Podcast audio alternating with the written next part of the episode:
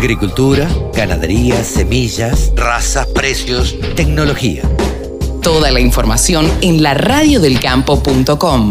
Ahora estamos en comunicación con Daniel Torres. Ustedes se preguntarán quién es Daniel Torres, debe haber millones. Pero hay uno solo que a nosotros nos llamó la atención cuando encontramos en las redes sociales algo que decía Escuela de Carniceros. Automáticamente uno empezó a, a llamar y a tratar de contactarse y ahí nos contactamos con Daniel Torres, con quien ya estamos en comunicación y con quien vamos a charlar. Hola Daniel, gracias por atendernos. ¿Cómo te va? Carlos, ¿qué tal? Buenos días para vos y para toda tu audiencia. Y gracias por atendernos, como te decía, Daniel Torres es el dueño de la primera y única escuela de carniceros de la Argentina. Sí, escucharon bien, es la primera escuela de carniceros. A, ustedes, a vos que estás escuchando, ¿se les hubiera puesto, ocurrido de que había una escuela de carniceros? Claro, uno se pone a pensar y, y los carniceros generalmente se deben hacer por, por oficio, supongo, por práctica, eh, porque lo heredan, porque el padre tenía una carnicería, vaya a saber por qué. Pero contanos, Daniel, eh, ¿cómo se te ocurrió esto de, de... ¿Cómo nace la escuela de carniceros? Obviamente supongo que ustedes tendrían carnicería, vos, tu familia, contanos un poquito. Carlos, así es, si bien eh, estás en lo correcto, eh, decís que este oficio se transmitía por herencia o eh, ibas a una carnicería y, y, pedías a cambio de sueldo la enseñanza del oficio, ¿no es cierto? Ah, mirá, mirá. Eso se hacía en, los viejos tiempos, donde eh, el oficio era muy muy solicitado por un tema de, de, de que un vecino, la mayoría de veces los vecinos, los hijos de los vecinos, eh, iban a la carnicería y ya se quedaban como un taller mecánico. Claro, sí, sí, sí. Y se quedaban a, a, aprender. Venía la madre, le avisaba, hablaba con el carnicero, mire, lo quiero mi hijo, quiere aprender el oficio, tráigalo doña, no hay problema. Así, o por herencia. Claro. En mi caso, eh, mi papá eh, es carnicero. Ajá. Y, y, bueno, así yo desde los cuatro años estaba dando vuelta dentro de una carnicería. Claro. Y después, bueno, de un tiempo mejoró la situación económica y pusimos nuestra propia carnicería. Ya un poco, ya un poco más grandes, con, a ver, pusimos quiénes, vos, tus hermanos, contame. Sí, sí, está conformado por tres hermanos. Uh -huh. Este, primero arrancamos eh, mi viejo, o sea, mi otro hermano me, del medio Sebastián y, y yo. Después se agregó Damián, eh, ya cuando estábamos más conformados se, se, agregó el equipo.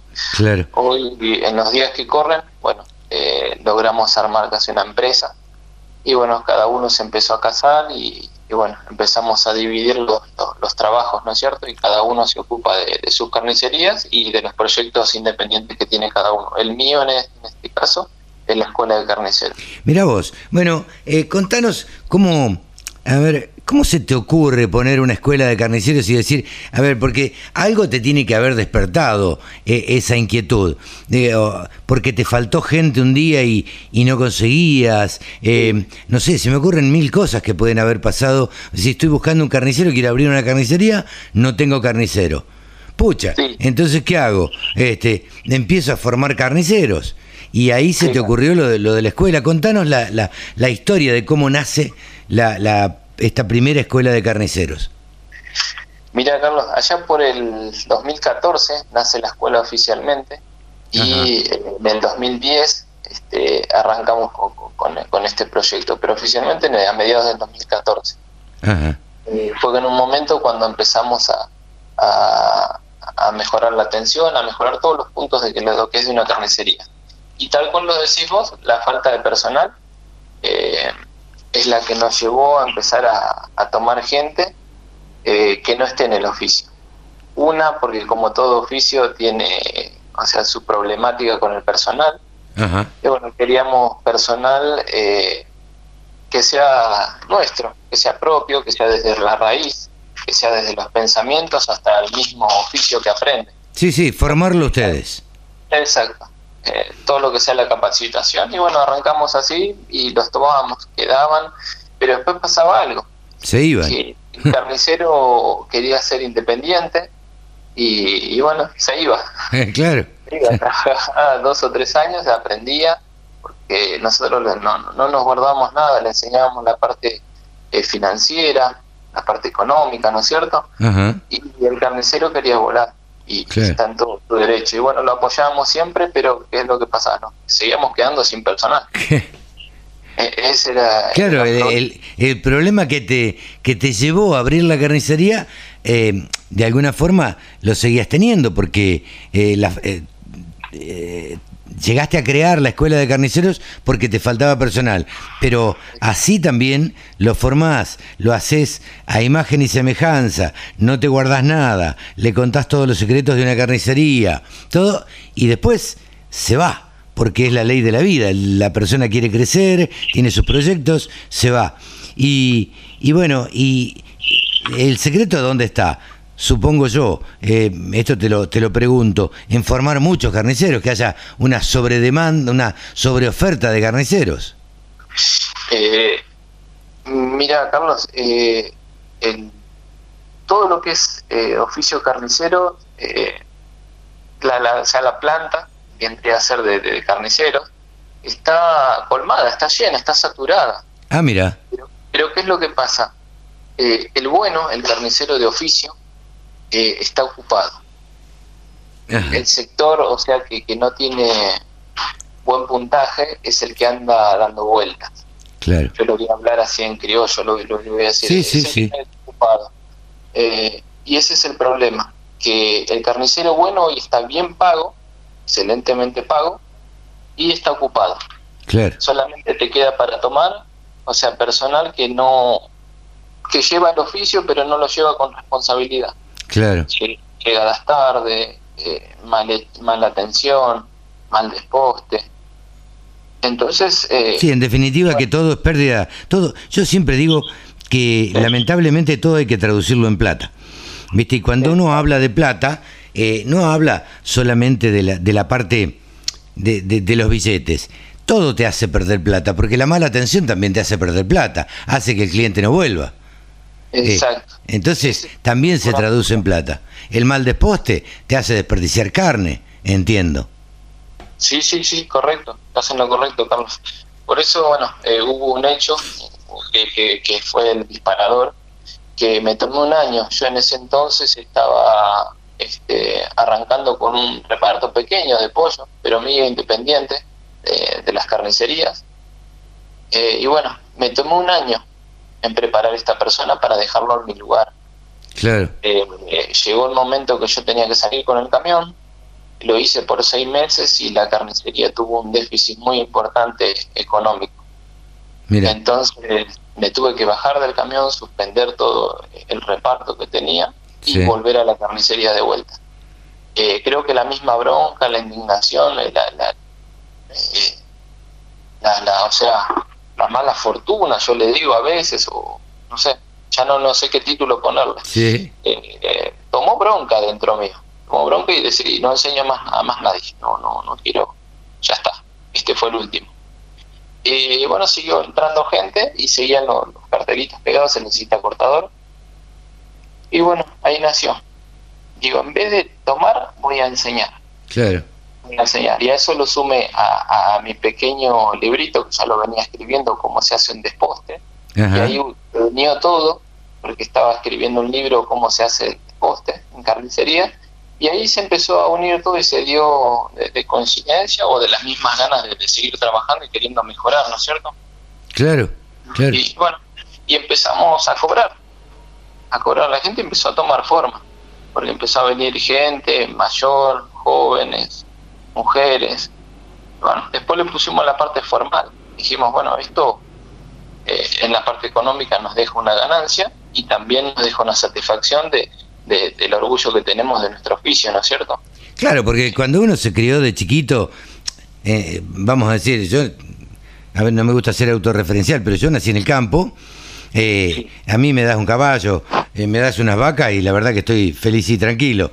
Me imagino que a vos te das una media te dan una media res y estás feliz porque es lo tuyo, porque es lo, la forma en que te creaste y, y además te gusta y lo haces con responsabilidad y con, y con seriedad. me, da la sensación. Entonces, poder transmitir esto eh, se hace un poco más fácil cuando uno transmite conocimientos que le son propios y que, y que además lo lleva uno en la sangre, ¿no? Sí, mira, Carlos, eh, la, primera vez que yo entré en una planta frigorífica, la primera vez, eh, todavía la recuerdo. O sea, de la emoción que fue para mí. Eh, ponerme un casco, entrar a, una planta de faena, en llegar a mi casa y contarle a mi viejo, contarle a mi hermano, contarle a mis amigos qué es lo que es, pero anduve como dos meses contándole a todo el mundo lo que es. claro. y ahí te podrás imaginar, ¿no es cierto? O sea, el cariño y uno y el respeto que le tiene al oficio, ¿no es cierto? Claro, claro, claro. Escúchame, eh, el carnicero, el que atiende una carnicería, el que está detrás del mostrador, el que, eh, el que tiene que vender eh, la mayor cantidad de carne posible y hacer que el cliente viene por dos kilos de carne que se lleve cuatro, digamos. O sea, el vendedor es, es lo mismo que un una persona que trabaja en un frigorífico? No. No. No, no. Eh, la persona que trabaja en, una planta frigorífica hace solamente el trabajo de desposte, o, de empaque, o, de charqueador. Claro, eh, pero, pero están relacionados, ¿no? ¿Cómo? Están relacionados. Sí, están relacionados, sí, en, realidad es la misma tarea. Claro. Por ahí cambia la nomenclatura de desposte, pero lo que le falta a, la parte de frigorífico es la parte de atención al cliente. Claro. Que eso no, lo tiene. Sí, y la parte económica también. Claro, eh, a ver, en el frigorífico haces el desposte, haces tu tarea y te vas a tu casa. Claro. Ya está. Terminó ahí el trabajo acá en la carnicería. Eh, te, cuento lo que es lo, lo mío personal. Un día domingo a la tarde, hasta dejas de hacer y te tomas una horita para pasar por las carnicerías por si los motores están funcionando, si está todo bien, si amaneció bien los fines de semana, todo, y te tomas una horita. Entonces, esa es la parte que, la persona, que, el personal de, un frigorífico no, no, no hace, ¿no es cierto? Termina su jornal el día viernes. Sí, sí, hasta el lunes. Hasta el lunes, ya está. Claro. Eh, tiene tiene muchos, como todo supongo, pero tiene muchos secretos, ¿no? La carnicería en sí. Sí, e, ese es uno de los puntos que nosotros tocamos cuando enseñamos el oficio carnicero. Primero enseñamos eh, todo lo que es el inicio en el oficio, que es el primer curso a la persona que no, tiene idea o, o, tiene una noción, pero no sabe desde adentro la realidad de lo que es trabajar con, con alimentos, ¿no es cierto? Con carne. Claro.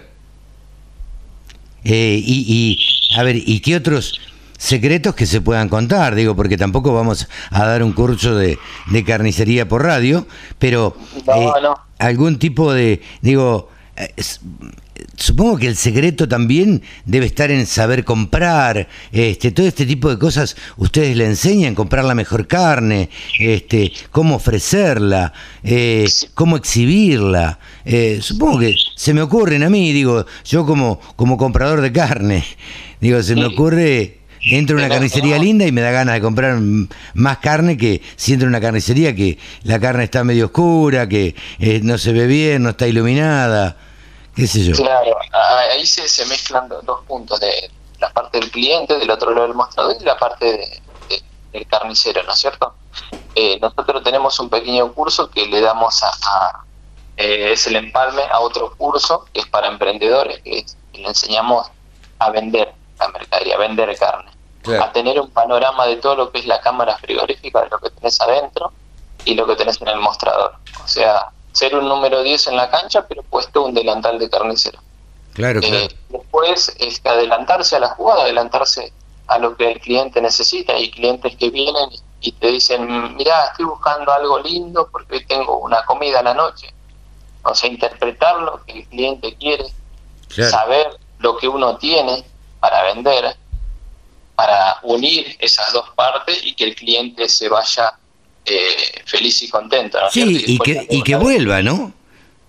Y, y, que vuelva, digo, Daniel. Estamos charlando con Daniel Torres, el creador de la escuela, de la, primera escuela de, carniceros. Em, ellos forman carniceros. Eh, formalmente vos ahora, eh, yo te decía recién de esto de que, de que el cliente vuelva.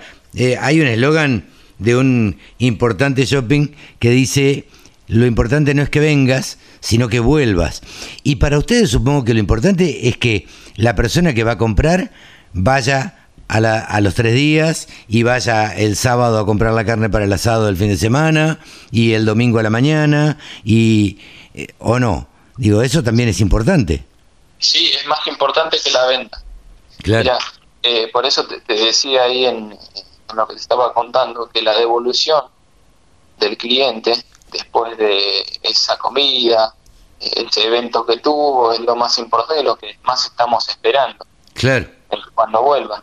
Por eso nosotros ten, tenemos eh, esa confianza con el cliente que cuando se va, eh, le decimos, bueno, después me contás la próxima cómo te salió eso. Claro. Sí, cómo claro. no, Daniel, cómo no, hasta luego. Eh, y dejamos ese pequeño gancho como para que si es una buena devolución lo diga y si es mala también, ¿no es cierto?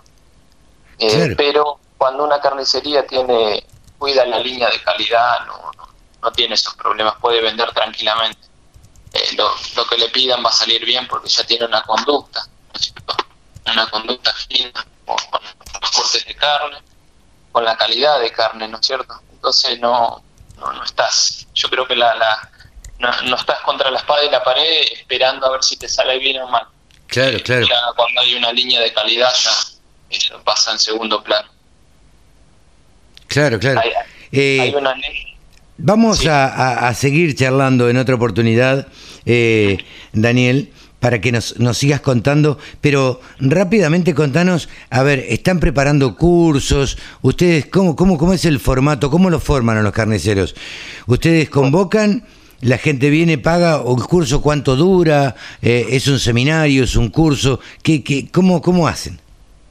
Mira, tenemos tres tipos de curso, Carlos. Tenemos el inicio en el oficio, que está abierto a todo el público en general, tanto masculino como femenino. Este, después tenemos el segundo curso, que es orientación gastronómica, que está eh, apuntado a la parte gastronómica, chef, eh, parrillas, etcétera, todo el sector gastronómico.